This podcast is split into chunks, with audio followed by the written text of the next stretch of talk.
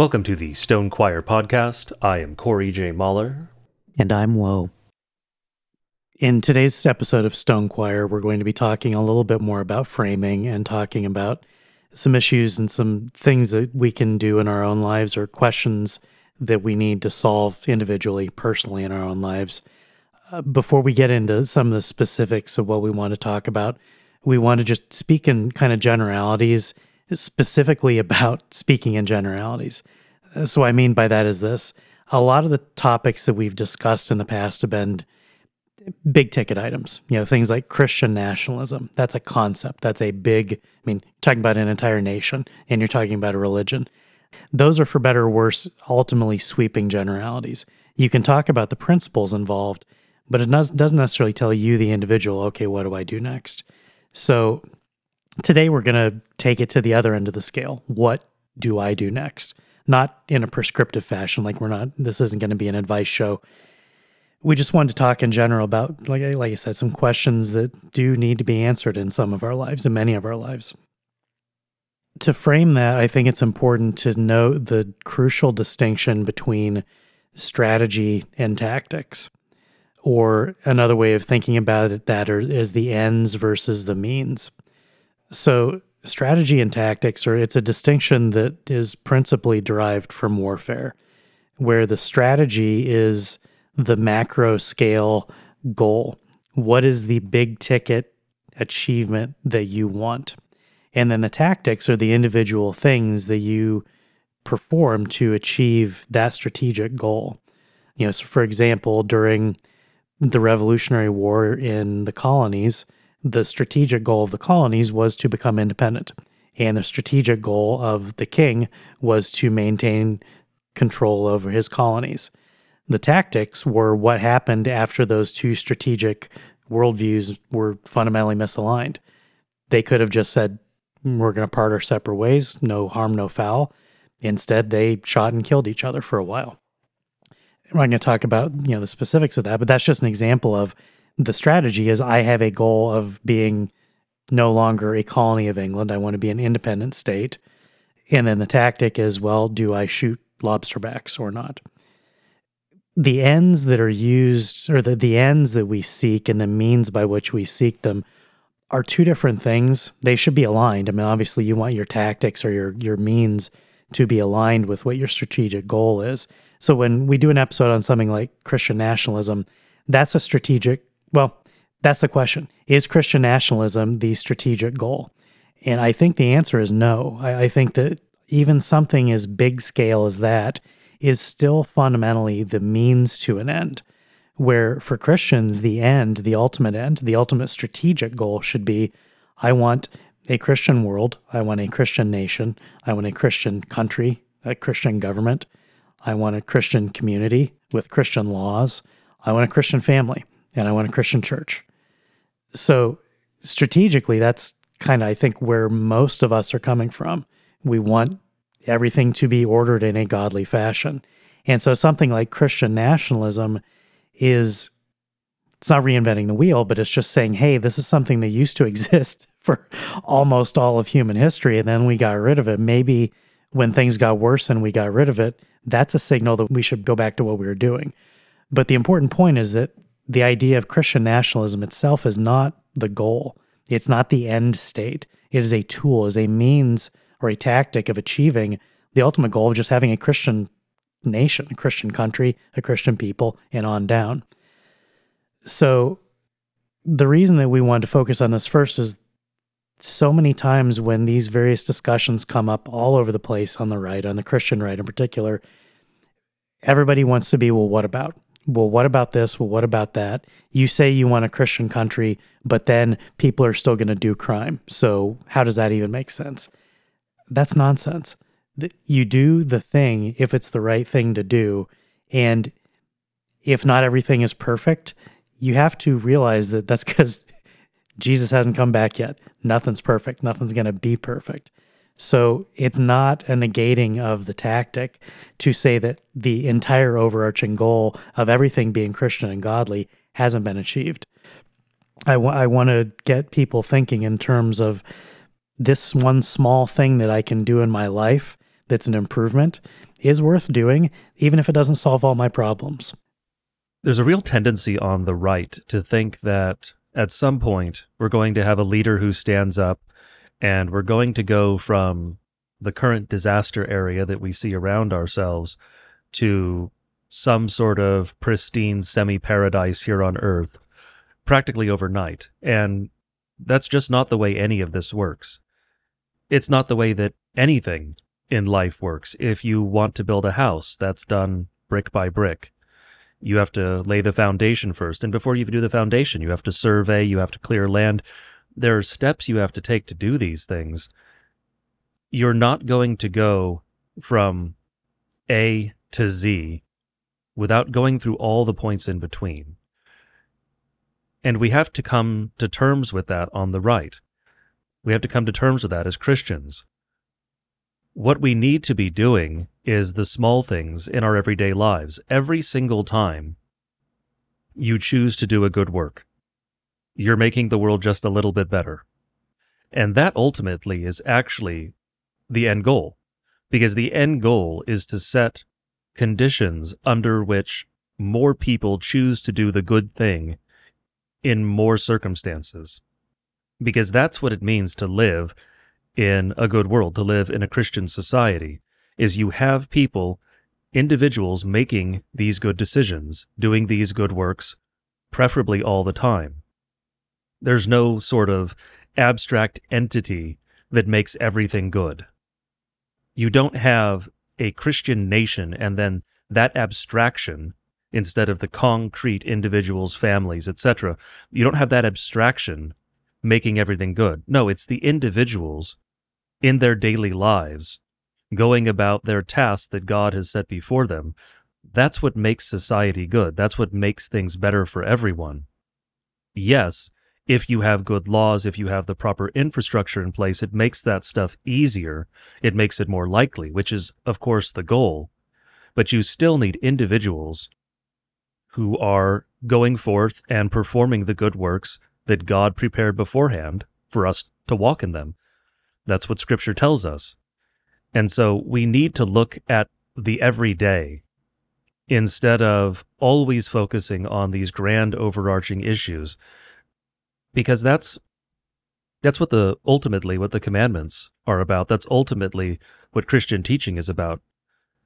God does not need our good works. God doesn't need anything. God doesn't hunger, God doesn't thirst. Now, of course, I'm not talking about Christ according to his humanity. I'm talking about God, the divinity. So God does not need our good works. Our neighbor needs our good works. And so that is how we live out our lives as Christians is in serving our neighbors. And of course, we do that first and foremost with our closest neighbors, which, if you are married, that is your spouse. If you have children, that is your children. And that is your immediate family, and then your extended family, and then your nation. And ultimately, of course, yes, others as well, insofar as you are able. For most, you aren't going to be able to do much for anyone in the far flung corners of the world but you can most certainly do something good for your neighbor who is next door.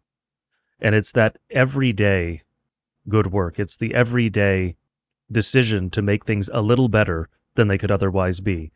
That is ultimately how we get from A through B all the way to Z. And so it's really important for people to try to get out of their heads the the automatic naysaying whenever someone suggests something that won't solve all the world's problems. You know, it's as grown-ups we should be able to we shouldn't be doing that to begin with. That's a completely childish approach. And yet today it seems like in a lot of discourse it's almost the only thing you're going to hear in response when someone suggests something. You know, the the example Corey gave of of building a house is exactly the one I had in mind. You know, imagine if your strategic goal is you want to build a house and so you begin by building a kitchen you didn't lay a foundation. You didn't put up walls. You didn't put up a roof. You started with a kitchen. Now, the kitchen is an important tactical aspect of having a house. You don't have a complete house without a kitchen. But if you begin there and that's all you have, you don't really have a house. So there there are two competing things. There's the notion that yes, I want all of my ultimate goals to be in alignment. I want to have a, a house with plumbing and a roof and a kitchen and all the stuff that you want. And individually, you have to make those decisions one day at a time and one piece at a time. And so when individual subjects come up, like many of the episodes that we cover, you know, we, we say in a lot of these episodes, we don't think this is the entirety of the Christian life. We'll, we'll, we'll never say that. That's that's not the focus of what we're doing with this podcast. However, these are all pieces of you being informed and then making decisions in your life. So the emphasis that we're placing on things that are in some cases peripheral or not very on their face important. Like, for example, we did the episode on forgotten doctrines. We talked about head coverings. And we had the question last week about do we think that hymns that were written by women should they be removed from the hymnals? And my response was it's not in my top 50 list of things to fix. Now, I think that if we discuss what God says about the role of girls in the church, in communities, in the hierarchy of things, many other things that used to be done will naturally return without us getting worked up about needing to redline a hymnal and say we got to get rid, of, this page in this hymn we got to get rid of this that's not my concern my concern is the strategic goal of obeying god in whatever he says and when he says something about a subject let's believe that and then work our way down so the strategy the strategic goal is always what does god want and then the implementation details can be more or less important. Is it more important for you to be in a church where women are not preaching from the pulpit than for you to be in a church where women have written one of the hymns? Yes, that's a much bigger problem. It doesn't mean that if one is a problem, the other can't be a problem. And so as adults, we have to be able to triage all these things and say, well, you got to draw a line somewhere. And this is, you know, this is a particular struggle that pastors face when they go to a new congregation. Maybe the previous pastor had some bad practices that are really maybe some are over his personal lines. Yeah, they're they're contrary to the teachings of that church, and yet this man in isolation was doing it, and so the congregation's used to it. When a new pastor comes in, he has to figure that out. What do I do? Where do I draw the line? Which things can I teach through? And which things do I have to put my foot down immediately. And that's those are tactics. That that's that's a very crucial tactical decision. And so one of the reasons for for highlighting this is that there's no flow chart for this stuff. There's no list of yes, these are all the things that you must do and you can do, and then these are all the lists of things you can never do. There are some things on each of those lists, but there's also stuff in the middle that's a matter of wisdom. And for example, the question of women writing hymns. I don't think it's a good idea. I think that it's conceivable someone might convince me that it was okay. I think that I would ultimately end up on the side that it's not okay. If, uh, however, someone comes along, say say that we have a church where we've tamped down all the abuses and we've decided it's okay to have girls writing hymns. If someone comes along and says, "Why won't you let girls be pastors? They're writing hymns. That's teaching too." My response is going to be, "Okay, you win we're getting rid of the hymns too. Because although it was an indifferent matter when we hammered it out and said, well, maybe, maybe not, we'll go with it. When someone comes along and tries to use that as license for a greater abuse, that makes the thing evil on its face. Even if in isolation it might be questionable, if it's going to bear evil fruit, you got to deal with it. Because if it begins bearing evil fruit, it's going to keep doing that. And so that's why a lot of these things are matters of wisdom. You know, the the blow up in the last couple weeks about Corey bringing up interracial marriage that caused pastors to lose their minds. Even if it were permissible on its face, when all the downstream results are evil, that's a sign that the fruit of the tree proves the tree is bad. You don't have to have God saying, You may never do this if all of the outcomes from that thing are terrible. That's God telling you this is not a good idea. And so the hyperactive moral concerns about if this isn't a sin, I'm absolutely permitted to do it. I I don't think it's the right way of approaching things. If something is good, it's going to bear good fruit. And when something does harm, as a matter of wisdom, you just stop doing it because it's bad for you. You know, it's it's the same as talking about diet. If if you eat something and it hurts your stomach every time you eat it, stop eating it. And if I say that, if and someone's like, "Were you saying it's a sin to eat it?" No, I'm saying it hurts you. That's stupid. Don't do that. And if you get hurt every time you do something, if the result of doing a thing is harm, then it's bad. I don't have to find a verse in the Bible that says it's bad. If it's hurting you, that's the sign from God that you're doing something you shouldn't do. So a lot of this stuff isn't going to be prescriptive from scripture. It's just what is the best approach to this thing? And if we try something in good conscience, thinking it's okay, and then it causes harm, back off. Admit you made a mistake. That's okay. I think it's one of the biggest problems we have today, especially as we're generations into people making these intergenerational mistakes about living our lives. If you tell someone, hey, don't do that, and the response is, well, I know a guy and he did that, are you saying he's bad? Or my parents did that? Or this is the way it's always been done here? None of those are arguments against saying that maybe something's not a good idea. Our moral calculus needs to take into account both what God has absolutely revealed and also what is just plainly obvious from from our lives. If you're doing something and it's fine, it's obviously not causing harm, that's that's not a cause for concern if God doesn't say anything about it. If on the other hand, it's up in the air, but it's causing injury and it's causing people to spread false doctrine, that's a very clear sign that you have a problem that you need to deal with. And so triaging which of those things we deal with in which order there's no there's no solution that can just be written down and handed to someone.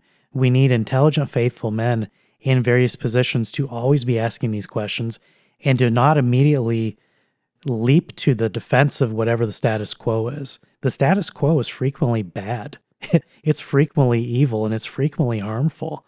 And the fact that maybe we did it with a clean conscience doesn't mean that it's something we should keep doing. If the question comes up and the harm is demonstrated, maybe it's time to look at rolling some things back until we get back to where our ancestors a few generations ago were living because they were living Christian lives and they did pretty well. They got us here. Maybe we should take that into account. I think food is a really good example when it comes to describing whether or not something is inherently sin versus whether it is sin because of external considerations. So, for instance, eating cake is not a sin. You are permitted to do that. You are allowed to eat sweets. Having some sugar every now and then is not even bad for you, realistically. And I know that some people are going to screech at me for that, but deal with it. Having sugar every so often is not bad for you. Eating it all the time is extremely bad for you. That will eventually give you diabetes. You will lose your feet. Just because you can do something doesn't mean you should do a lot of that thing, and it also doesn't mean that you should do that thing all the time. Alternatively, just because someone can do something doesn't mean that everyone should do it. So a diabetic should not be eating chocolate cake. Someone who is not diabetic, who's not overweight, can have some chocolate cake. That's totally fine. Right now, the drink that I have sitting right here with me, I have cold brew and milk. That would be a recipe for disaster for actually the majority of human beings. Because most people are at least mildly lactose intolerant. I'm Northern European. I'm not lactose intolerant. I drink two thirds of a gallon of milk a day. Coffee also causes a lot of people to have digestive issues. I can drink this and be totally fine. That doesn't mean that everyone else should do it as well. The matters we are discussing are matters of wisdom, and that is something that Christians are supposed to have. In Scripture, it is very clearly stated that being a fool is not a good thing. Christians are not called to be fools. Yes, you are called to be childlike in your faith when it comes to faith in God. You are to have a childlike faith. That is correct. That does not mean you are supposed to be a fool. In fact, you are supposed to be as wise as a serpent when it comes to dealing with the world. And we as Christians have let that fall by the wayside. That has been ignored in our modern context. Instead, we have gone all in on the other side and attempted to find all of the little lines, all of the edges of the cliffs, saying, well, I can come right up to this cliff and do whatever I want as long as I don't go over. The problem with going right up to the edge of the cliff, as long as you don't go over, is you're you're probably going to go over. You're going to trip, you're going to fall, you're going to go over. Anyone who hikes knows that you don't walk right along the edge of the cliff for a lot of reasons. One, it could give out under you, but two, you are significantly increasing the odds of going over that cliff. No, you walk back from the cliff. We should be doing the same thing in the Christian life.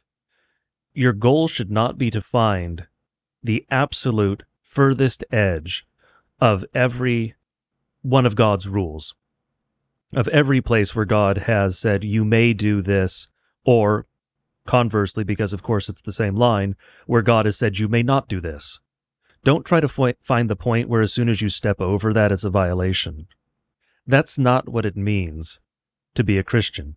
No, I'm not taking the rabbinical or the Pharisaical approach of saying, well, you can't do this, so you shouldn't do anything that even remotely looks like this. No, I'm saying, as a Christian, be wise. As a Christian, consider what you are doing. And that ties into what we're discussing with the everyday in life, because those things are undertaken pursuant to wisdom. You are, when you act in the present, you are planning for the future. At least you should be. Not necessarily all the time. I'm not saying that every single thing you do has to be planning for the future at all times. No. You are allowed to relax. You're allowed to have time off. In fact, God tells you that you are required to do so. The Sabbath is not just for hearing the word preached, the Sabbath is also a time of rest. And I know that's a problem for Americans who are, by and large, workaholics. You should be resting on Sunday. You should not be working on Sunday. That's not your time to catch up with the work you didn't do during the week. But in these good works that you're undertaking, in these decisions you're making, you should be planning for the future. And we have had a few generations now who have really not done that. Instead, they have looked at the present and pursued their own desires in the present. And that's why you see old buildings that were perfectly good buildings torn down and replaced with something that was new because it's new. You see people who clear their property of trees that were 100, 200 years old, not because they need the property in order to farm. They don't need it in order to have farmland or to have fields. No, they just they wanted a lawn. There are just endless examples of this. We see a focus on the present, this high time preference that does not work with civilization and is unbecoming of a Christian. As Christians, we should be planning for what we're going to pass on to children and grandchildren and great grandchildren. And that ties into something that many men do not want to hear these days. Women as well, but we're addressing an audience mostly of men. Yes, we know we have quite a few female listeners as well. But as men, as human beings, we right now are somewhat of an interim generation. Those before us made a great many errors. We are paying for those errors no matter how well we pursue our tasks, no matter how much work we put in, we will not reap the benefit of most of it. God will bless us, yes, because God always blesses faithfulness. He even blesses those who are not believers if they are faithful in other ways. Mormons are incredibly blessed in many ways, despite being heretics. They're not Christians, they're pagans. They're still blessed because they still pursue pro family, they still have in group preferences. God still blesses them because of these things. But just because you do what is right, what is good, does not mean that your life will suddenly be perfect. The consequences of sin are not immediately removed when you become a Christian. And that includes intergenerational consequences of sin. And so, a large part of our goal, what it should be, is making a better world for the coming generations. The, the old proverb, of course, comes to mind that societies grow great when old men plant trees in the shade of which they know they will never rest. That's absolutely true. Because some of the things you plant, whether figuratively or literally, they may not mature for 20, 30, 40, 100 years. It just depends. You may not benefit personally.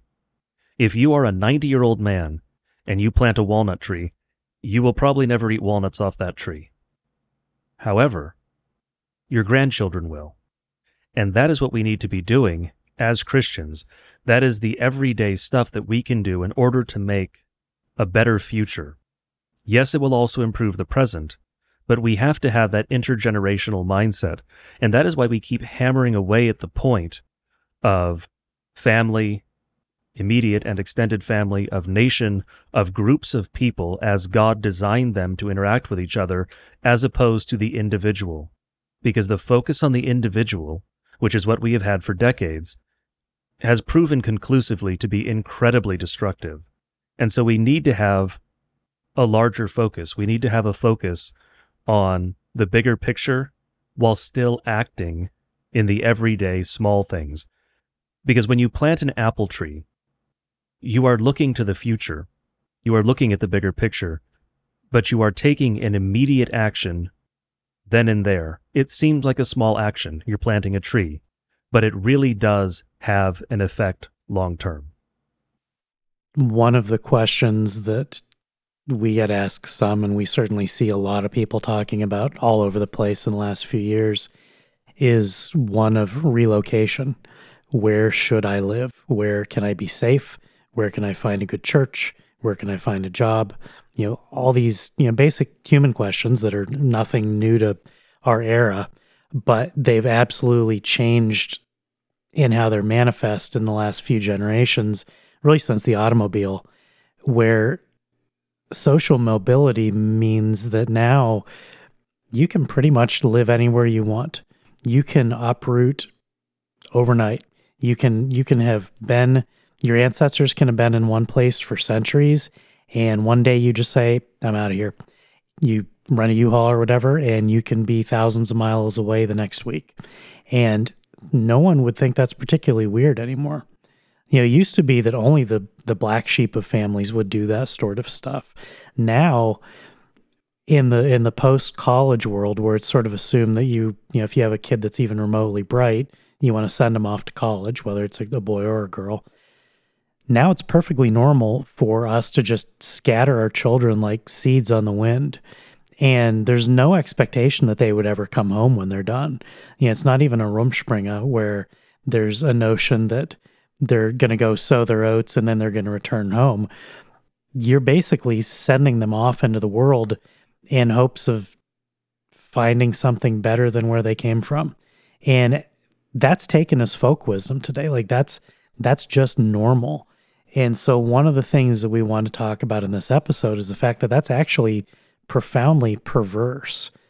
The the idea that you would uproot from a place where your people have been from, wherever it is, I don't care where it is. I didn't like like we said in the in the episodes on race. If you're African, God bless you. I hope you be or the best African you can possibly be.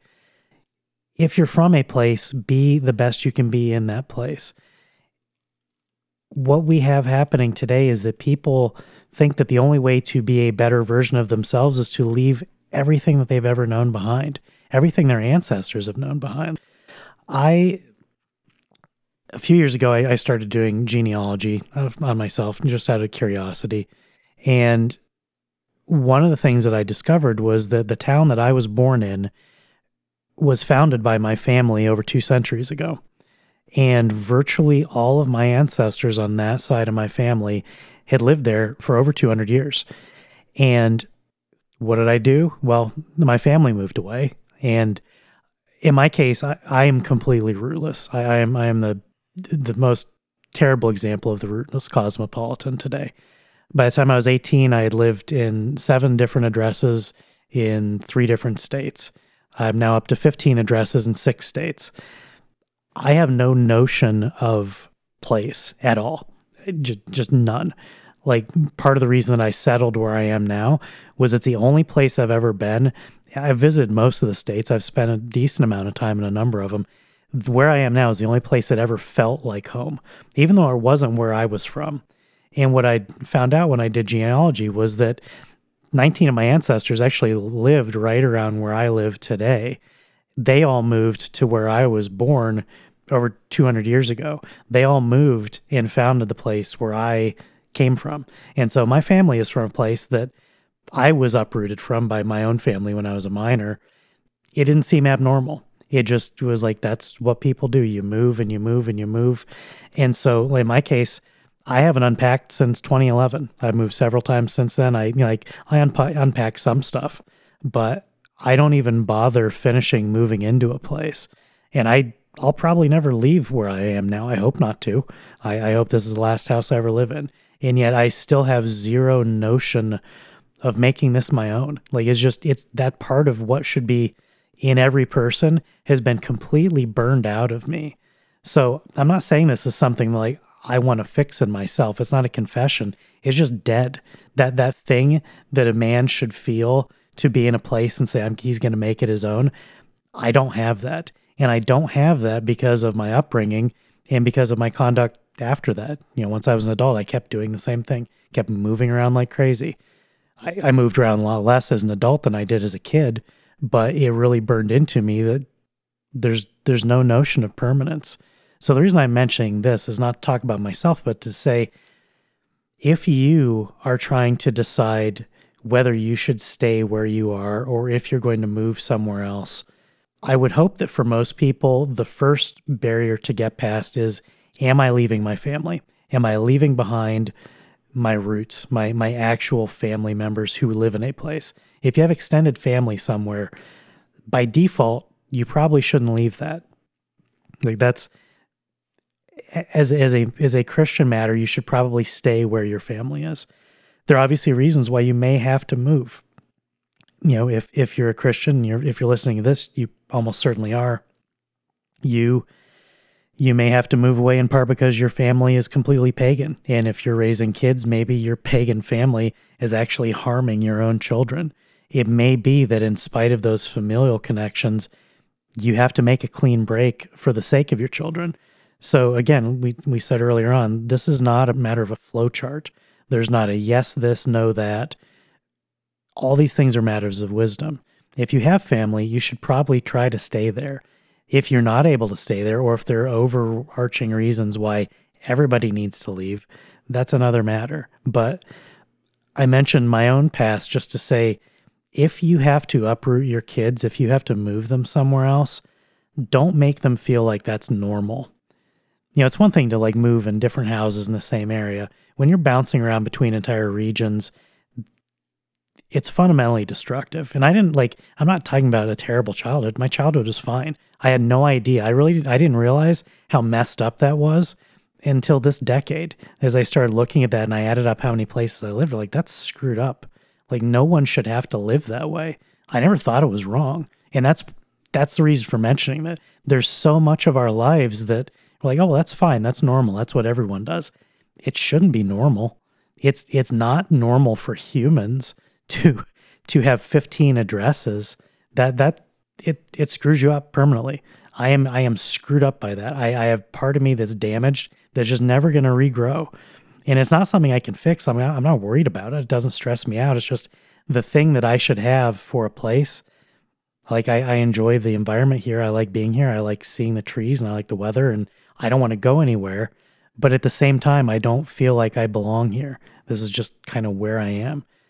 I wouldn't want that for anyone else. And if you have kids and you have to uproot them, I would hope that you would try to make sure that if you have to uproot your family from where they are, there are good reasons for that make sure that you're planting new roots in a new place as a conscious matter, that it's not just something you assume will happen. You should take conscious affirmative steps to plant those roots and to tell your kids that's what you're doing.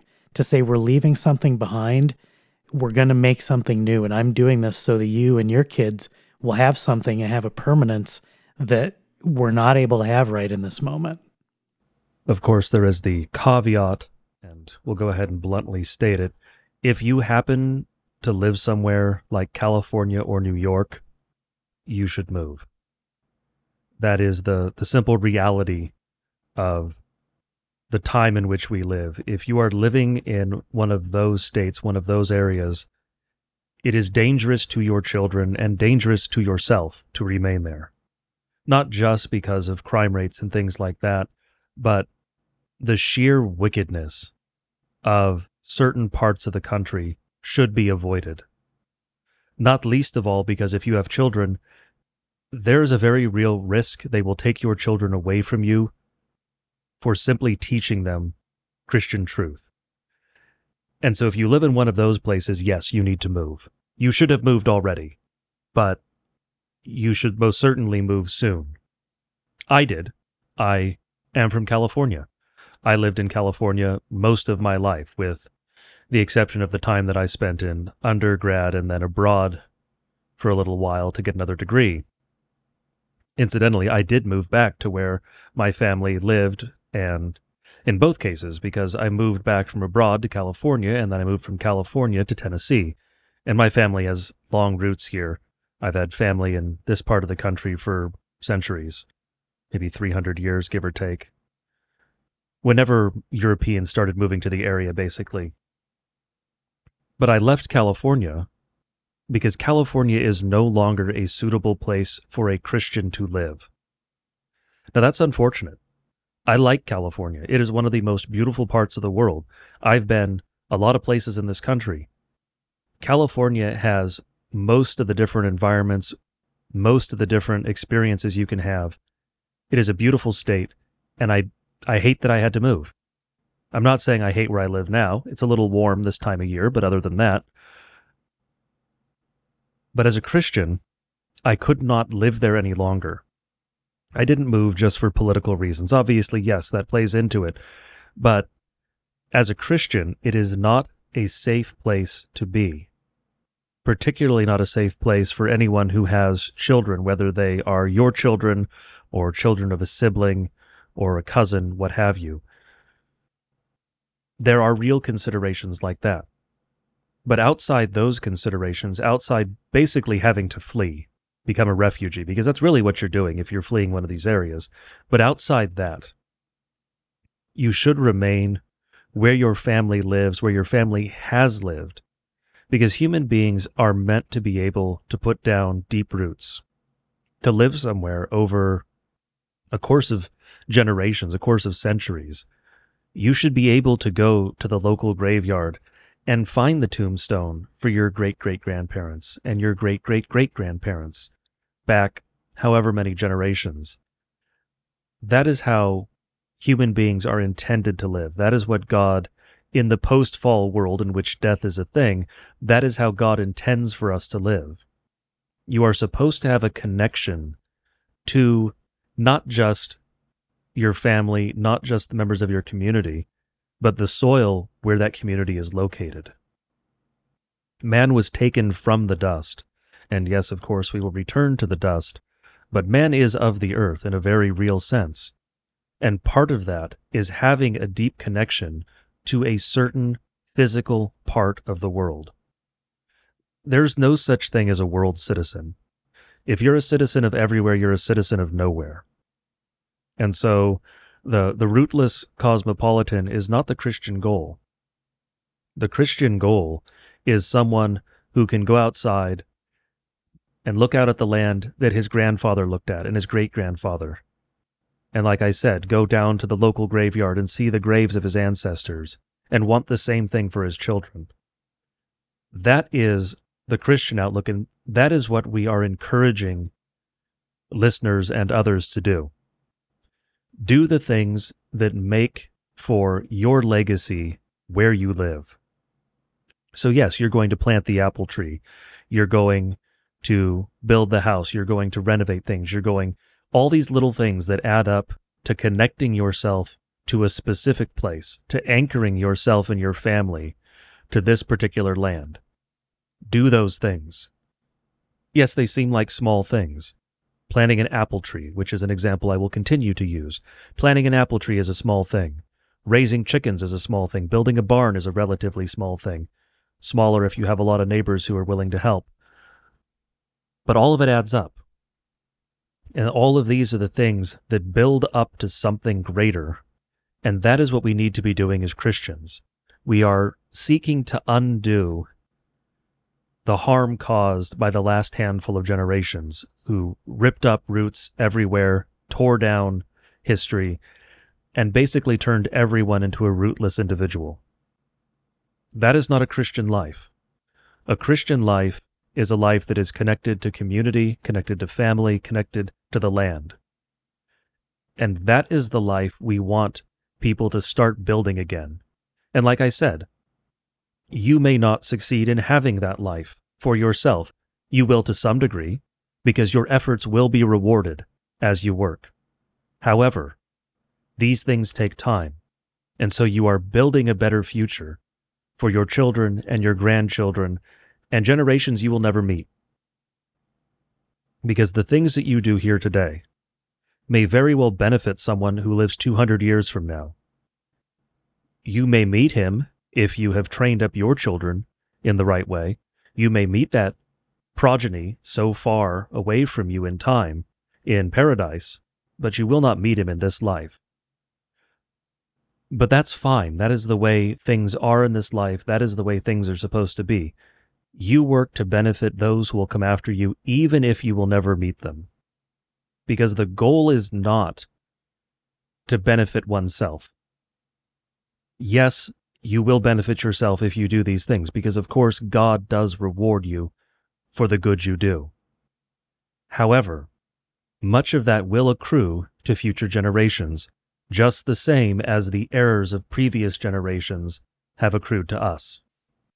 A few years ago, I went back to where I was born and spent some time with my grandma, and we rode around town, the town that my family had built over two centuries ago, and it continued building up to that day. And she, as we're riding around, you know, she was in the passenger seat, and so she would, we just roll down a random street, and she would point to house after house and tell me the names of everyone who had lived there and their family histories and what they did, and she just she knew everyone and she knew everything. It was it was an incredible repository of a community that to me was just completely alien.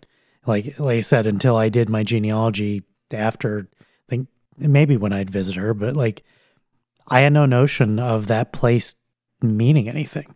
No place has ever meant anything to me. And that's the reason that we're mentioning this is that that's messed up. That's not that's not how humans have lived in the past.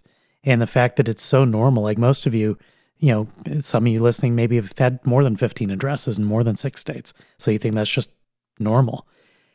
I agree that it is normal today. It is not normal for the human condition. It's bad for us. I'm not saying, oh, you did that, you're evil. Like it was, it was stupid. I, I shouldn't have done it. My parents, you know, did it to me first. So like I was just along, along for the ride, and I just, I kept up the momentum. So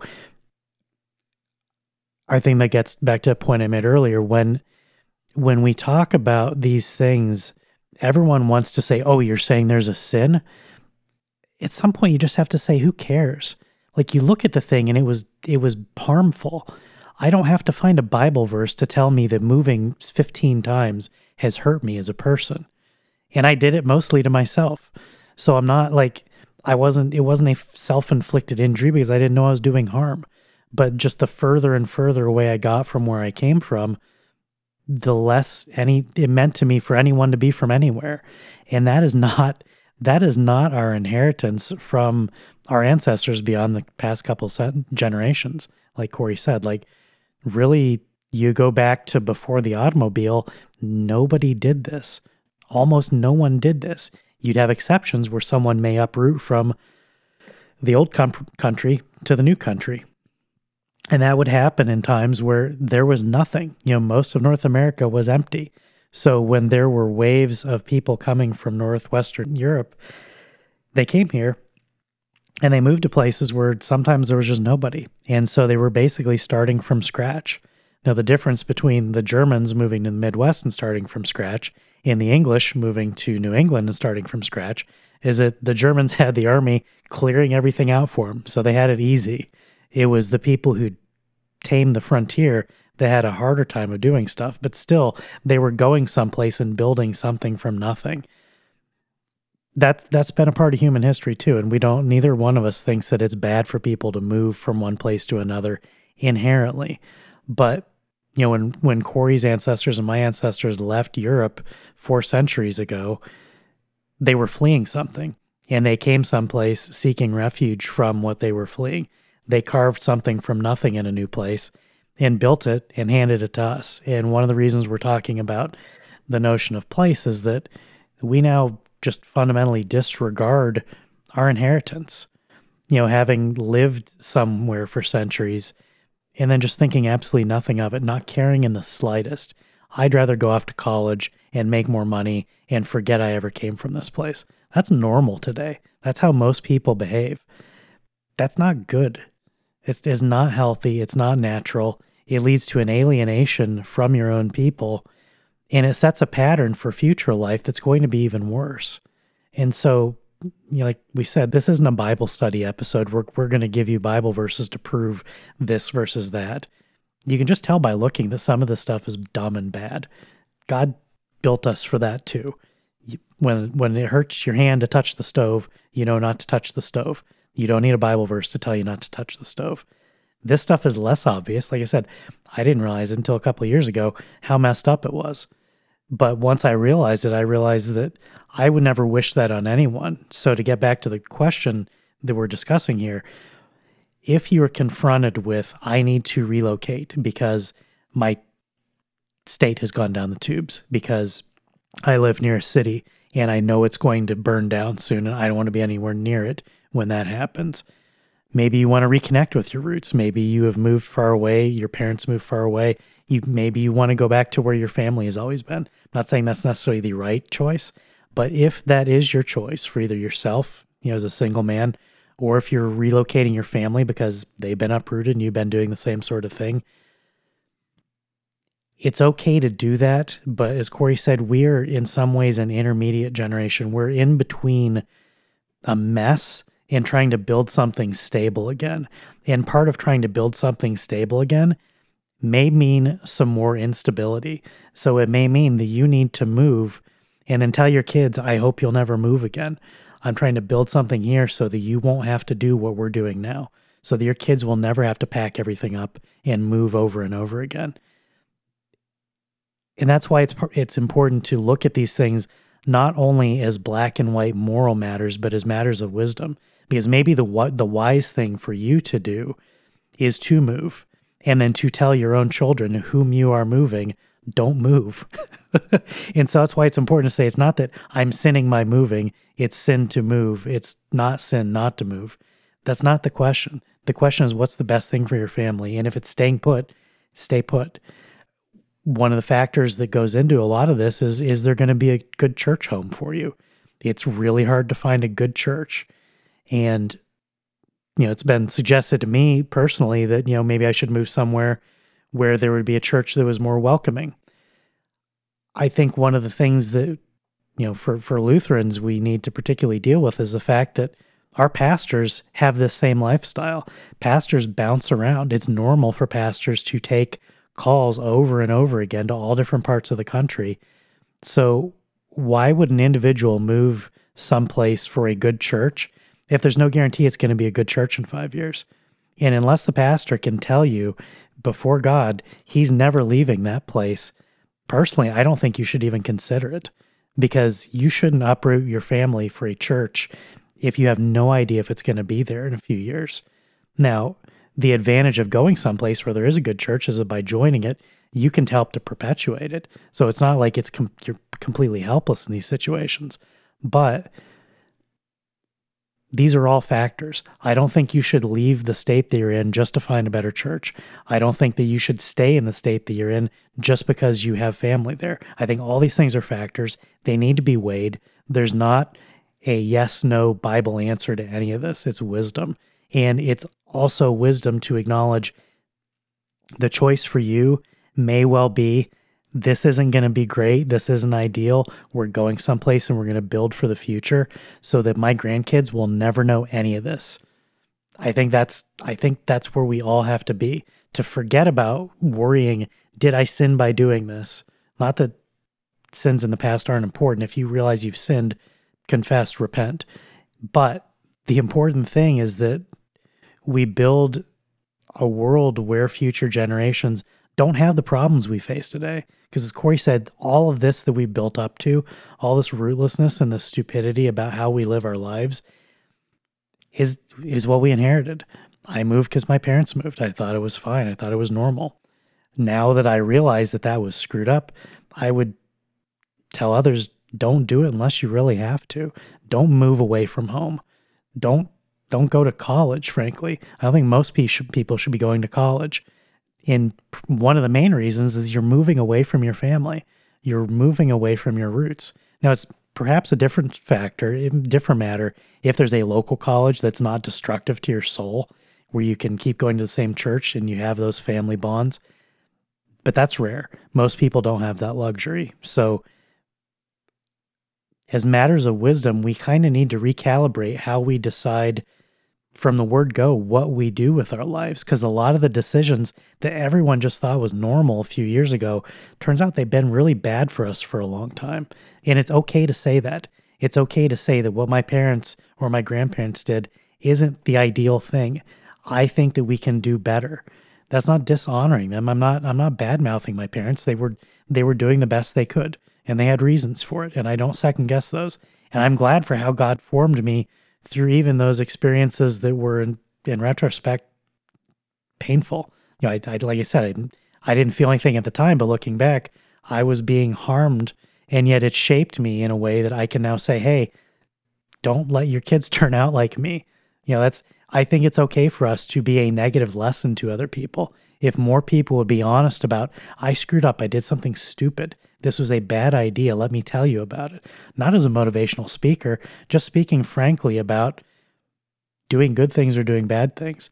When you can learn from someone else's painful experience, maybe you can save the hassle. You know, that's that's what every parent wants for their kids. And I think as Christians, it's what we should want for each other. Rather than going around saying, "Oh, we're all free from sin. We can do whatever we want in Christ." Maybe say, "No. Here's a whole bunch of stuff you shouldn't do. I thought it was a good idea. It turns out it was a terrible idea." That's Christian too. It's a good thing to, to, to warn people not to be an idiot like you were.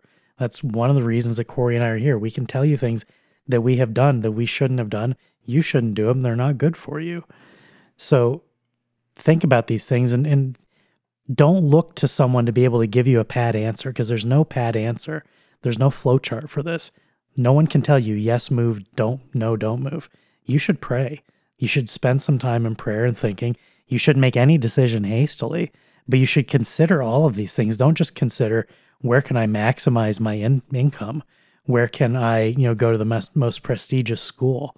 Think about all these other things and weigh them independently and then make a decision. Maybe you'll still decide to move away and maybe that's the right choice. But we're just saying don't don't make these decisions in a vacuum where you only consider one variable because that sort of self-interest is the reason we got into this mess in the first place. I think I'll echo the comment that most people should probably not attend university for two reasons. One, we have pushed too many people to go to university. University used to be something that a tiny percentage of the population attended for very specific reasons, because there were certain tasks that required a lot of education in order to do them and that's fine. That's necessary for society. We started to push too many people to go to university, and really it just puts people in horrendous debt, disconnects them from their roots, and causes a lot more problems in the case of female students, most certainly. But then, second would just be I sort of listed the the second reason there. The first being really too many people are pushed to do it. The second is the consequences and I listed some of those consequences. And university has been used in the last maybe 30 years as one of the wedges that has destroyed the family. And in destroying the family, it has managed to destroy civilization, our society. Because when you have young men go off to university and then they are encouraged after university to go take a high paying job wherever the job happens to be. They disconnect from their family, from the region whence they came. They lose those roots. And once they've lived for a period of time without that connection, it becomes normal. And then, well, another job opens up that pays more. So they move 6,000 miles or 1,000 miles or whatever it happens to be. They move across the country or across the world for the higher paying job. And so they become a rootless cosmopolitan. And that's not what it means to be a man. That's not what it means to be a human being. That's what it means to be a cog in a machine. And we want something better for our fellow man, most certainly for Christians. And part of that is not buying into the lie that life is a matter of how many degrees you collect and how much money they allow you to earn. I'm not saying that no one should attend university, because of course there are those men whom God has gifted with exceptional talent who should have the opportunity to develop that talent.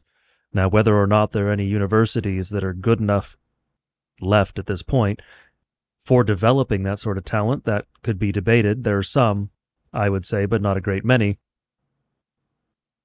But at the other end of things, you have, as I said, some who probably shouldn't have gone to university and just get saddled with a ton of debt and other problems. But you also have all of the issues that came from opening the university up to women.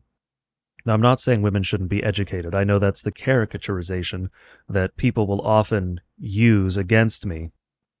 And that's not that's not true. I do believe women should be educated. Should women attend university? No, I'm going to go ahead and just give a blunt negative answer to that for a number of reasons. One, university typically begins at the age of about 18 in the system we have now. Around that age, I'm not saying at 18, it should be a little later, early 20s, but around that age is when women start looking to get married.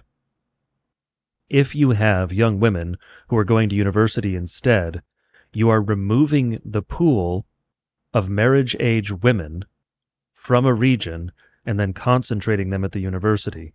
Well, that causes problem for the region that now lacks women of a marriageable age, and you've also concentrated them at the university.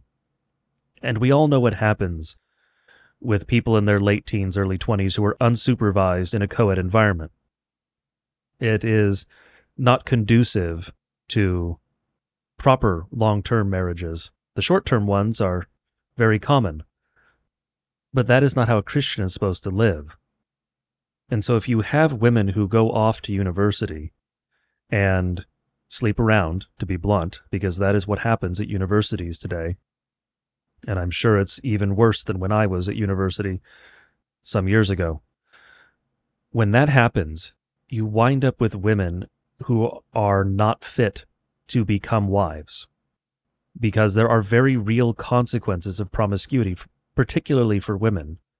They lose the ability to pair bond, and divorce skyrockets. You have all sorts of problems. And of course, if you are having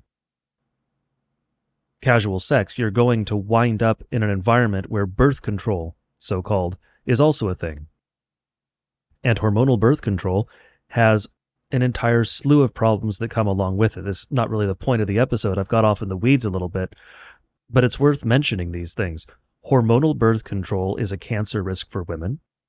It disrupts the woman's cycle in such a way that she is going to be less fertile when she goes off of it, not to mention the psychological side effects, which are immense, as anyone who has dealt with women who were on birth control is well aware and women who have been on birth control often can sense this in themselves as well.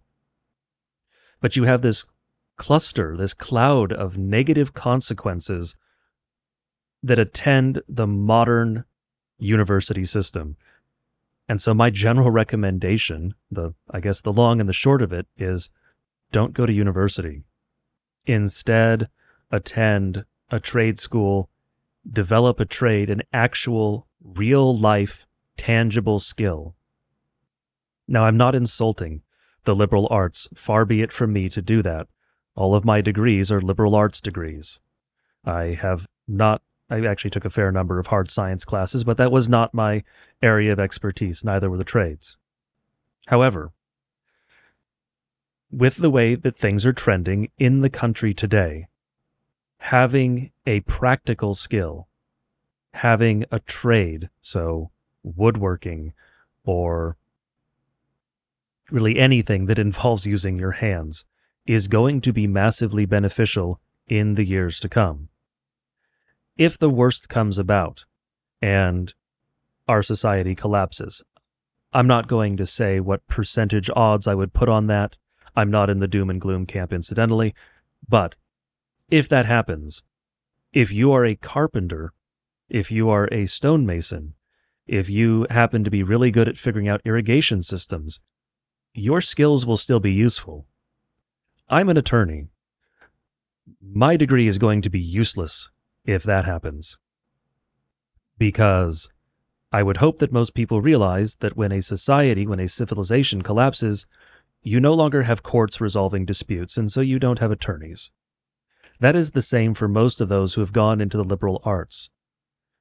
The liberal arts are a luxury that a functional, stable society can afford. The trades are a practical matter that human life requires. And so if you're just banking on the odds, today it is probably safer to go into the trades.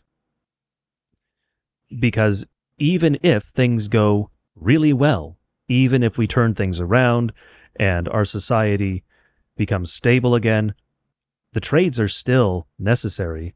They are still good. They will still allow you to build a decent life. And so as a as a purely practical recommendation, for most men, probably consider these more practical courses in life. Those who are going to pursue the liberal arts, you know who you are. I don't have to tell you you're an exception, you know it. And so this is one of those issues that is a, a matter of wisdom. Which path you pick in life is not something for which we can give you a flowchart. We're not going to say, start here. If you have X IQ, go left. If it's Y, go right. And then follow the flowchart and it tells you exactly what you're supposed to do. That's not how life works. Life is never that neat and clean. And so we are not going to give you a flowchart for any of this in this episode or really any other when it comes to these sorts of issues. And yes, some listeners, some men are going to very strongly dislike that. But life is messy. There are things that are unpredictable. There are questions that don't have an absolutely certain answer. These things are left up to human wisdom. And that ties into the issue that Woe has touched on a number of times so far. There will not always be a verse in Scripture that directly addresses the problem you are having. Because that's not the purpose of Scripture. The purpose of Scripture is to tell you God's will, generally, for your life, for humanity, to tell you His law, and to tell you the gospel. That's the purpose of Scripture. Yes, you can draw a lot of lessons out of Scripture, by reading it, by understanding the context of Scripture, by getting the overall theme, the story. There are things you can draw out that aren't there word for word. Absolutely. But there are a great many things that are not in Scripture that are nevertheless true. Because God has revealed himself not only in his word, but also in his creation. And when we are talking about wisdom for things like this, we are largely talking about what is revealed in creation. Yes, there is still that wisdom in Scripture, particularly in the aptly named wisdom books. You should read those. Go read Proverbs. I guess that's the assignment for this week. Last week it was Job, this week it's Proverbs. But just because something is not specifically, word for word, addressed in Scripture, does not mean it is totally free. Does not mean it is something where Christians can just decide whatever they want, believe whatever they want. No, there is still such a thing as natural revelation, natural wisdom. God didn't just give you the Bible, He didn't just give you Scripture. He also gave you a mind. He also gave you other men with whom you can discuss the, uh, these ideas. Iron sharpens iron, not just with regard to Scripture, but also with regard to natural revelation, to the, the greater world, to creation. And so, as Christians, yes, we need to spend time in the scriptures. We need to spend more time in the scriptures than we do on average, most certainly. But we also need to spend time thinking about these other issues, discussing them with other men, and pursuing the path of wisdom with regard to our lives as well as our faith. Because we have so many today, particularly pastors, who, well, the adversary pastors anyway, who will argue that, well, that's not in Scripture. Okay, that's not an argument. If you say that something that is not in Scripture is absolutely categorically prohibited by God, you better be able to mount a very strong argument. But if you say that something that is not in Scripture is unwise, that's a different matter. That's a, that's a different burden of proof. Yes, you should still be able to defend the position, but it's not something where you have to say, look, this is a categorical prohibition. No, because the argument that is being advanced is that this thing is unwise. So, to give an example that is perhaps silly, but probably one that at least one person listening right now has learned the hard way. Scripture does not say, do not eat an entire jar of pickles. Anyone who has eaten an entire jar of pickles can tell you that eating an entire jar of pickles is a deeply unwise thing to do. You will probably regret it for several hours. Don't do that. Scripture doesn't tell you not to do it. It's arguably not a sin to do it, it's deeply stupid. It is a matter of wisdom. And so there are matters of wisdom that are outside what is contained explicitly in Scripture. As Christians, we are called upon to act wise, both with regard to our faith, the kingdom of the right hand, and with regard to the world, the kingdom of the left hand. On the subject of flowcharts, I think the reason that questions of, you know, for a, a young man who's looking at going off to college or entering the workforce, or he's at that point in his life where he has to figure out what's next. I think part of the reason that that seems like such an open ended question is that we've lost the family and community ties to make a lot of those outcomes more obvious. So, how many of your churches have a job board up where people can advertise whatever positions are open for people who work in the in in the congregation who have employment opportunities, even they're either in their own businesses or places where they work? My guess is probably virtually none of them. Now, think about why that is. Isn't that the easiest thing in the world? I mean, what better place for an employer to find prospective employees than their own church or even just a neighboring church? If someone is regularly attending church, if they're a faithful Christian, they're probably more likely to not steal. They're probably more likely to show up on time. They're all manner of things that employees employers naturally want in their employees that tend to be fulfilled simply by virtue of someone being a church attending Christian. And yet, in almost none of our churches do I think most of most of us even know what the other people do. You may know some, but I'm sure that there are people in your congregations who are employers. They should be hiring from in the congregation first. That is that is their community. That's your community.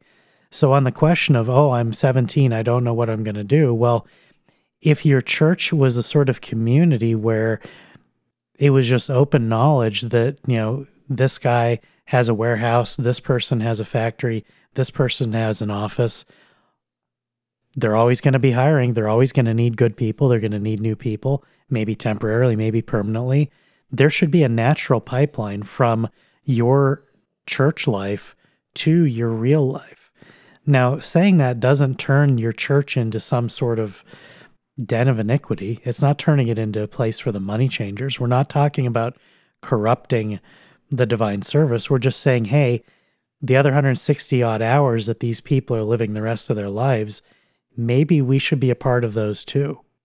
And the fact that our uprootedness and our isolation has extended to the point that by and large we don't even know what the other people in our churches do is bizarre. It's it's it's stupid, and yet it's one of the easiest problems in the world to solve.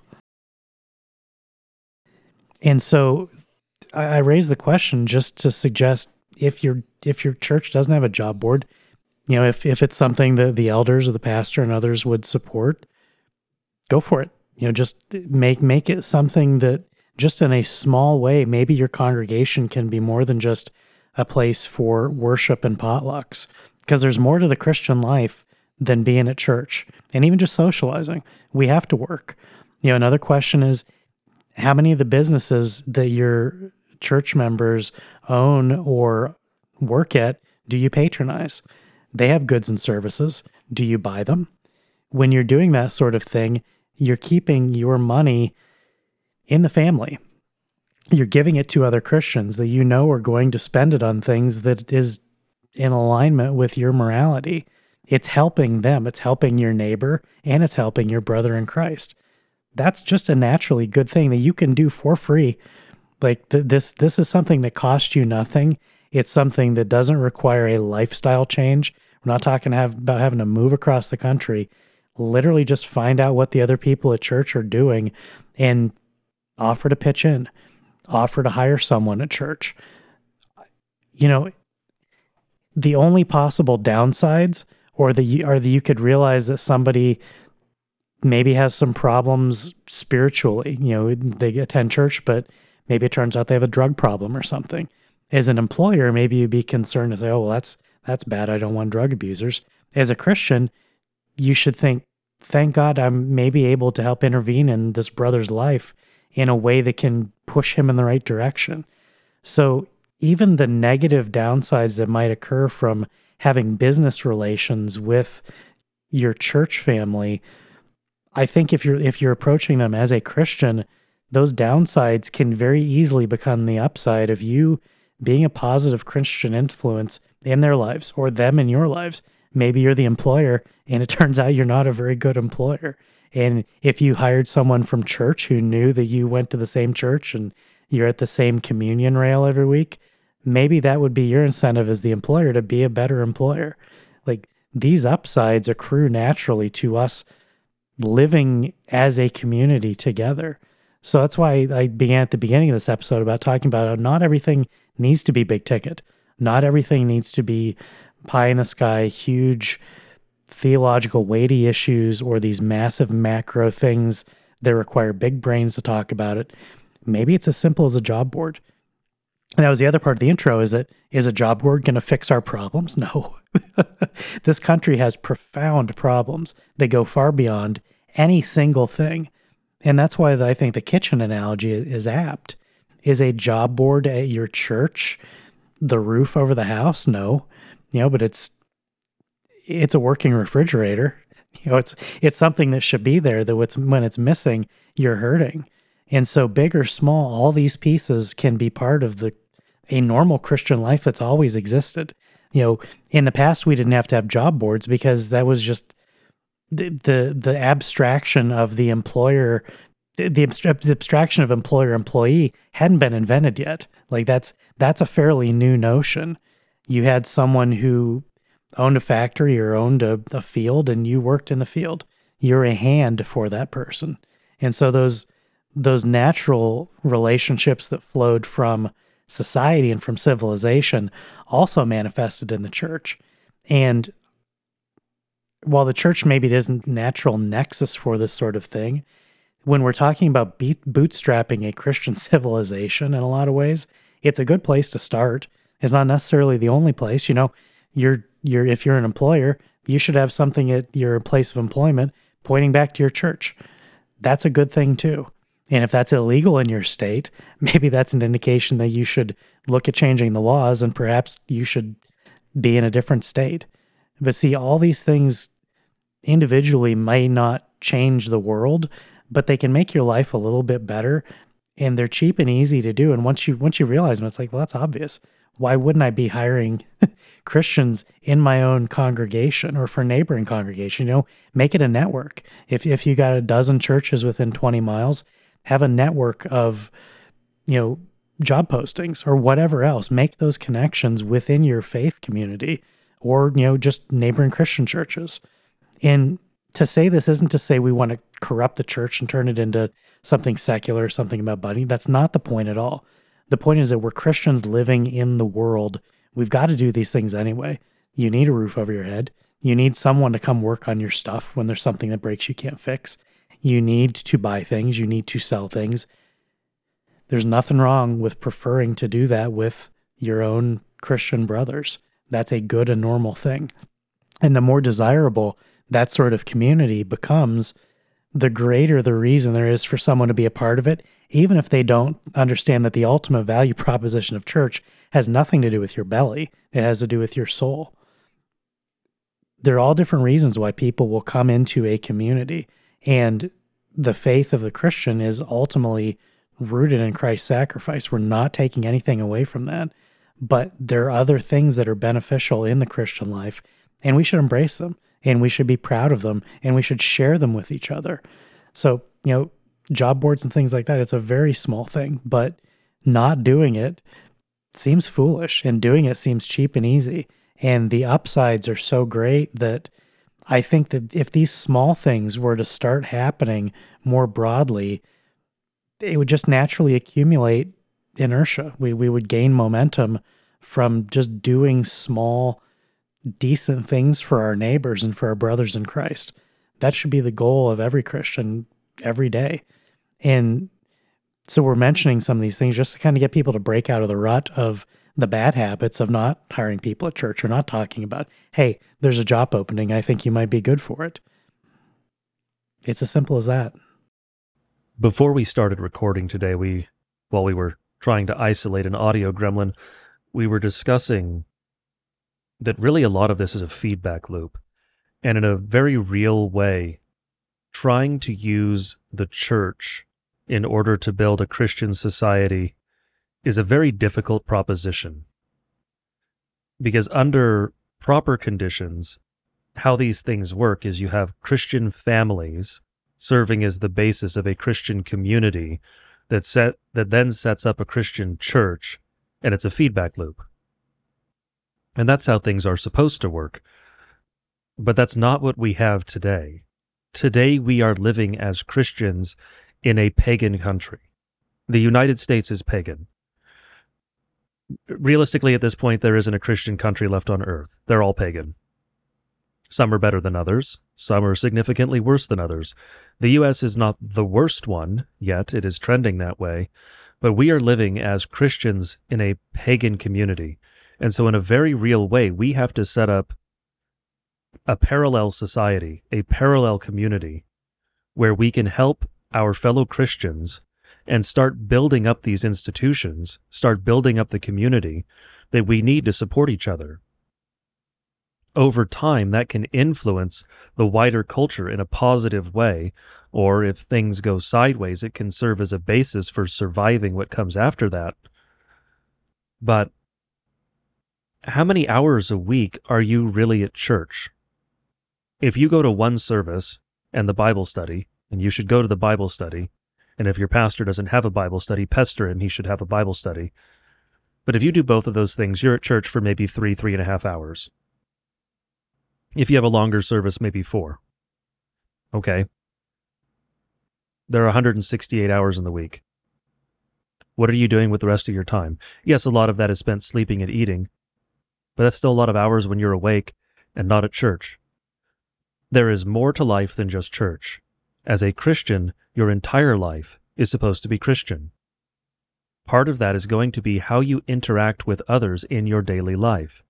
If you are interacting with other Christians in your daily life, it is going to be easier for you and for those other Christians to behave as a Christian in your daily life.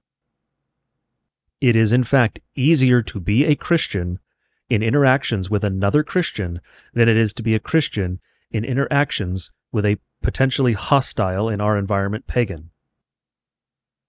And you should be helping your fellow Christians. As was mentioned, you should patronize Christian businesses.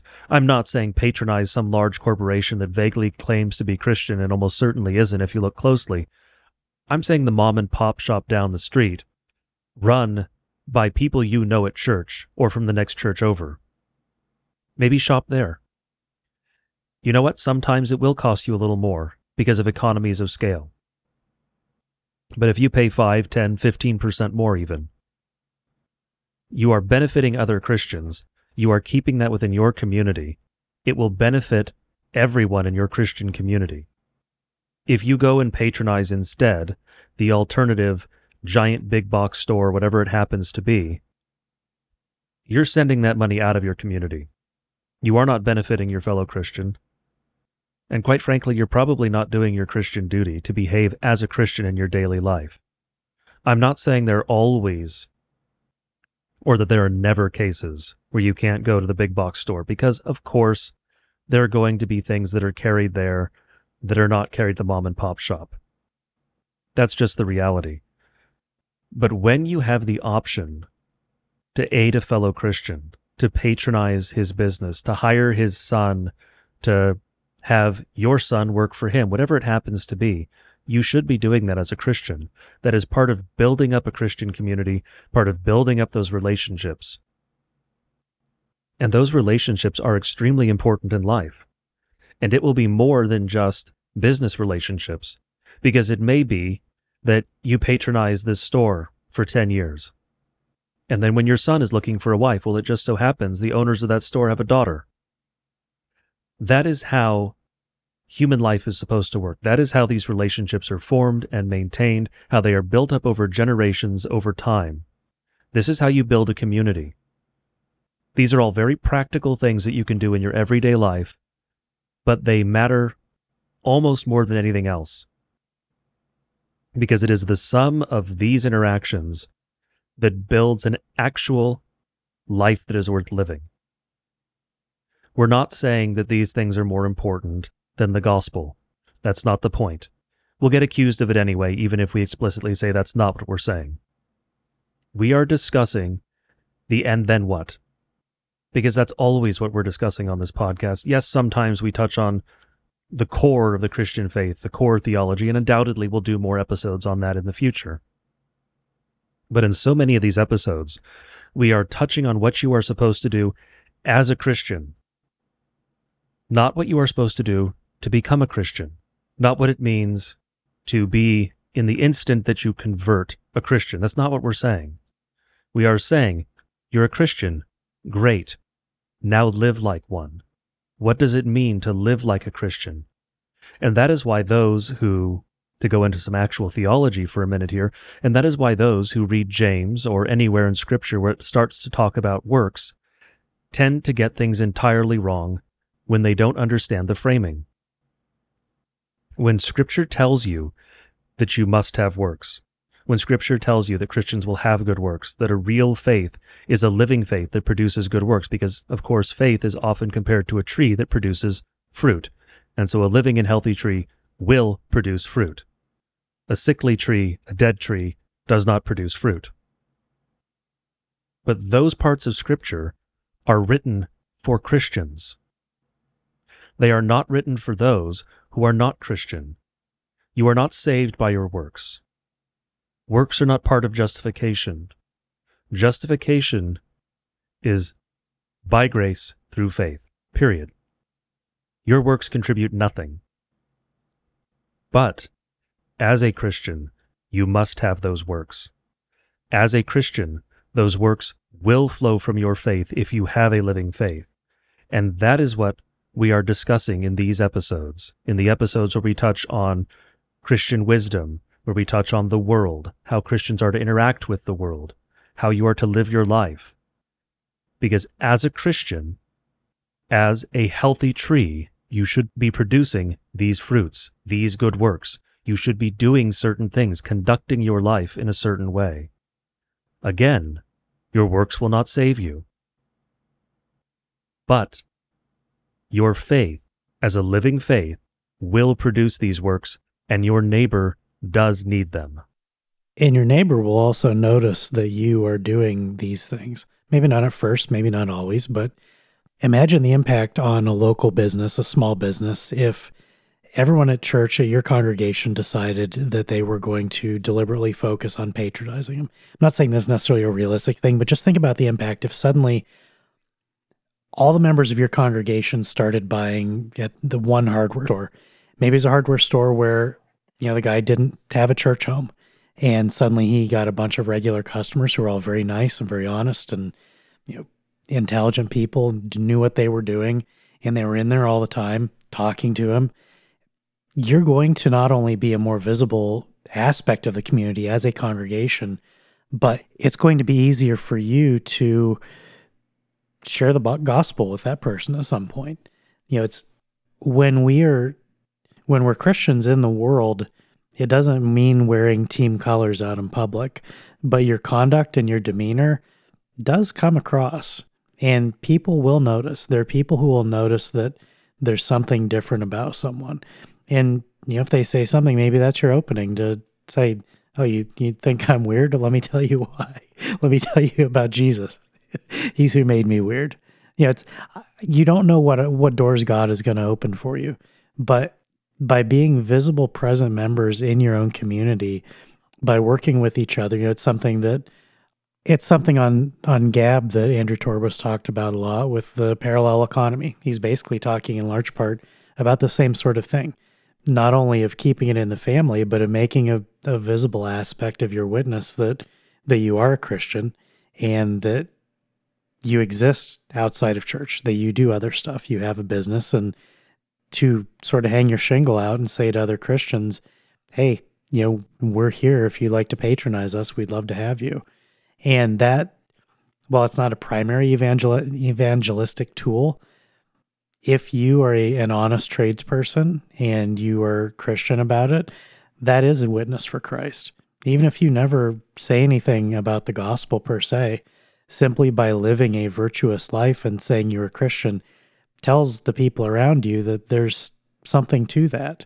And you will absolutely be asked questions as a result. So, this isn't just about material gain and it's not about some particular rote set of things that's going to revolutionize the world. It's just these easy things that we can do benefit us, they benefit our neighbors and our brothers in Christ in the immediate community and, and further out. And there's no downside apart from someone knowing you're Christian and not liking you for it. And frankly, we're to the point where that's, you know, if if if there's no evidence that you're a Christian and it becomes illegal, that's probably a bad thing. You know, maybe maybe if being a Christian is so undesirable and, and socially unacceptable, if you're skating by and you're not being reviled, at some point that's going to be a sign that there's actually something wrong with your faith.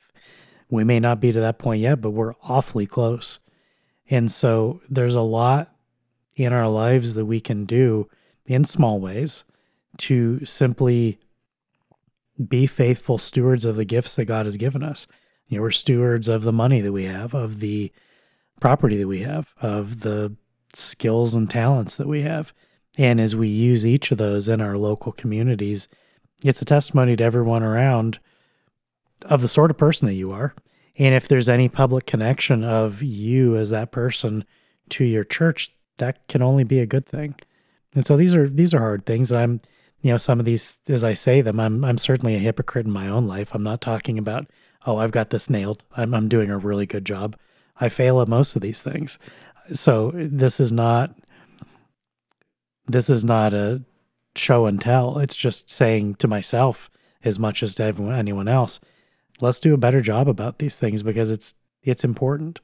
Not it's not as important as salvation, but how is someone who has no reason to to talk to you or to listen to you going to have their heart opened by you being present and you know maybe you just make an offhand comment not even realizing it that reveals that you're a christian and they start asking questions because they've been judging you all along based on your conduct i think that's one of the things that christians don't appreciate fully is that we always bear silent witness and people will make judgments without saying anything and then one day they may come to you and say, I've been watching, I've been listening, I've been thinking about this. I want to talk to you more about it. And to you, it's completely out of the blue. But to them, it's been something that they've been pondering for a while. And so, all the moments where you don't think you're doing anything for Jesus, you are, uh, you know, for better or worse. If if you're publicly a Christian, if if you're a if you do things that are they're not obviously Christian, that testifies to them too. And they may never ask you any questions because they look at you and say, that guy is clearly a hypocrite. I'm not to, I'm not to take what he says about something seriously when I'm I'm not sure what I think about it. But if you do live your life in a manner that reflects well on the church, they will come to you someday and, and ask you something. And that's the opportunity for you to use the words that God will give you and has already given you to, to bear witness to Him. And it doesn't have to be fancy. You know, maybe it's as simple as come to church with me and learn where I learned this stuff. It can be that easy. And that may be all it takes. But we only get there by doing all the hard work before when we didn't even know it was hard work. We were just living our lives, but living it in a way that is Christian and in a way that people can recognize as Christian. Once you get that down, it's it's a habit. You, you're going to form habits no matter what, whether it's a good habit or a bad habit. If you form the habit of being open about your faith, you know, where where it makes sense, where it seems plausible to do it, you open doors. God opens doors, and God will use those things. And frankly, if you know, if, if being openly Christian means that you're persecuted, maybe that's what your faith needs. Maybe that's what someone else needs to witness. Maybe they need to see you say, I'm a Christian in the most meek way possible and get beaten up for it, verbally or otherwise and how you bear witness through your receiving that hatred, maybe the testimony of your faith that someone else who's watching, they would have never taken it seriously until you had something bad happen to you. And when they see it and then see how you respond, some people might be scared off, but others would be intrigued. I mean, we know that from the martyrs that when they went to their martyrdom joyfully, that was a testimony to those witnesses to say, there's something going on here. This isn't just a crowd not liking this group of outcasts.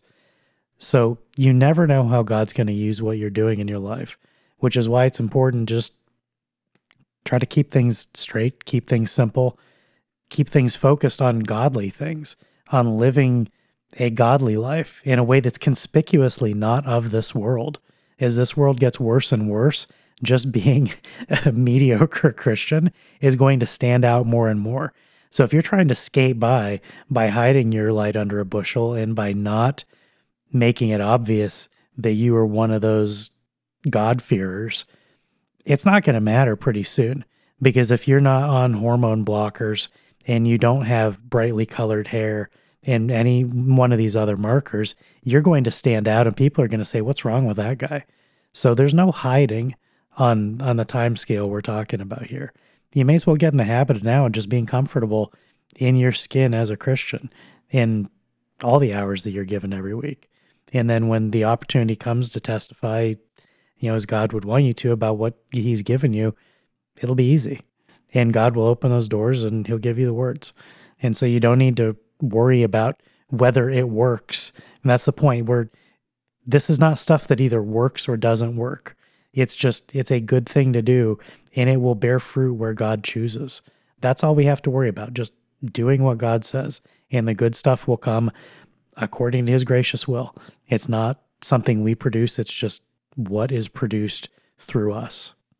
And so I think we'll end this episode with a quick note that I think, and perhaps it'll be ironic, it may go longer than quick, but I think this is something that many men need to hear, and women need to hear it as well, but in a slightly different way. So I am deliberately, intentionally addressing the men in the audience with this specific point.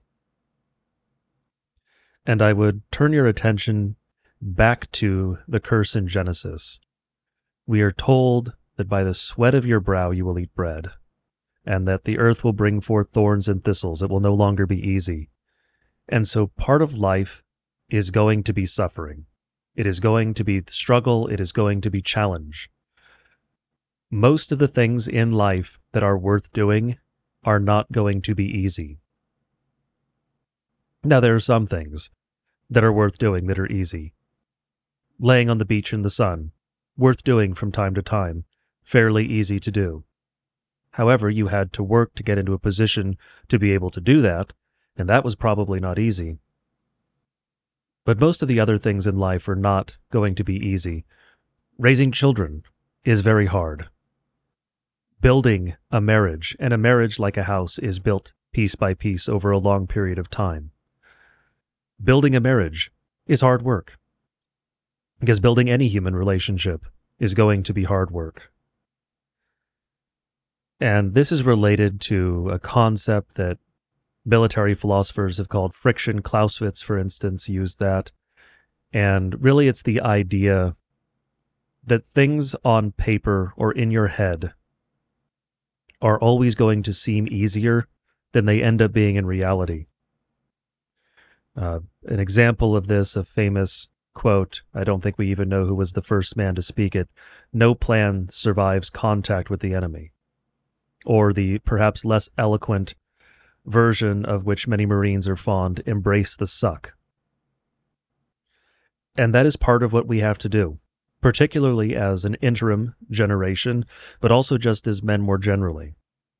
Life is going to have a great many challenges. Many of the things that are worth doing are going to involve suffering, pain, a great deal of effort, and sometimes seemingly not a great reward. Now, God is watching. Just like when you give to charity, if you do it and no one sees, your Father in heaven still sees. The same thing is true when you put in those extra hours, when you put in the hard work, even if no one else seems to know what you did. And that is part of what it means to be a man. You are going to need to put in that hard work. You are going to need to endure that suffering, that struggle. Because that is your duty. And so you don't have a choice. I mean, of course you do, because there's always the option to be derelict in your duty, to neglect what you need to do.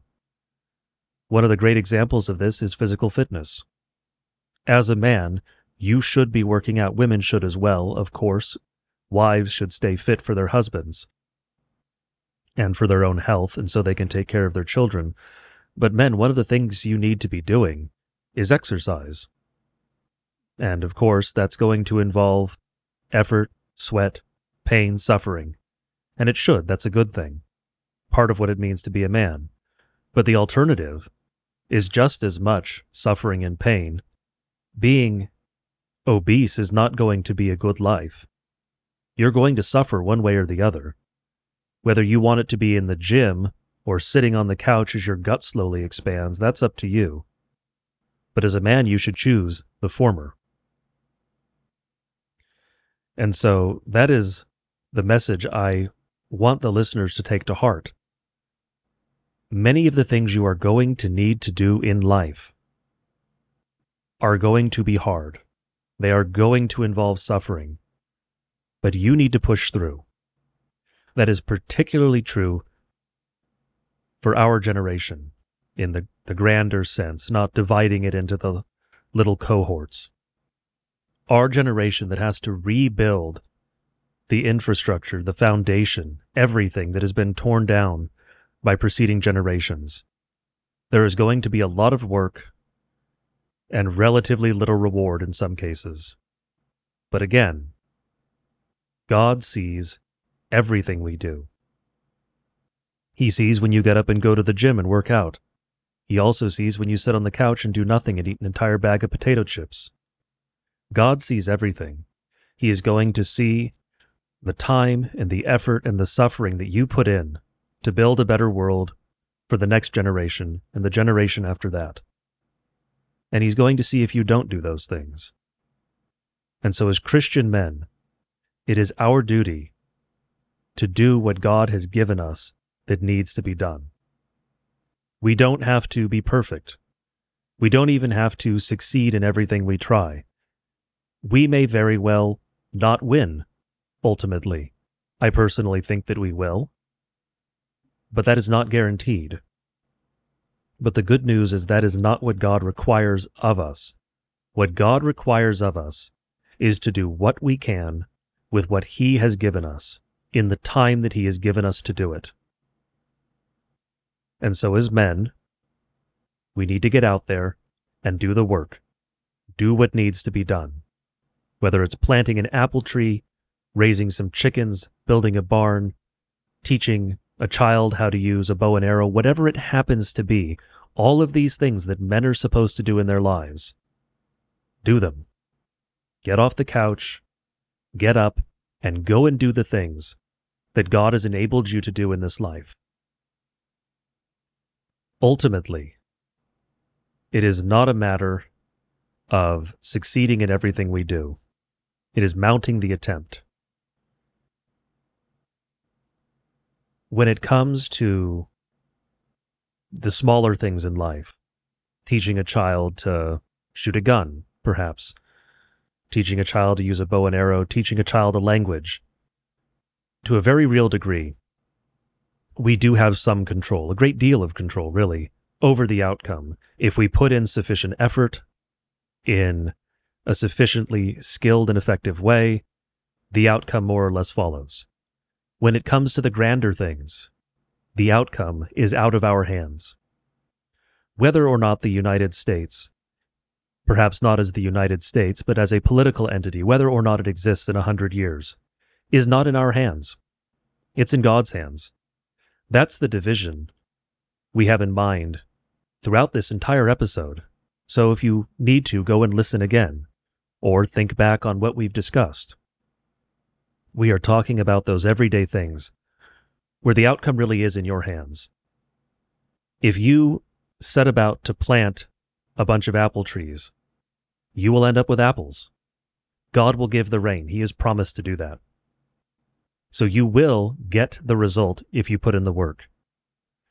At the other end, there are a great many political problems. There are a great many grand problems that we face. There are no guarantees for the outcome. God will see to that. We will have to put an effort toward those things, of course, but God will see to the outcome. What we need to do, where we need to focus in our daily lives, these day to day tasks, are the smaller things over which we actually do have a great deal of control. You can choose where you shop. You can choose how you spend your time. You can choose if you exercise or sit on the couch. You can choose if you plant trees or uproot trees. These are things within your control. So do what you can with what you have been given in the time God has given you to do them.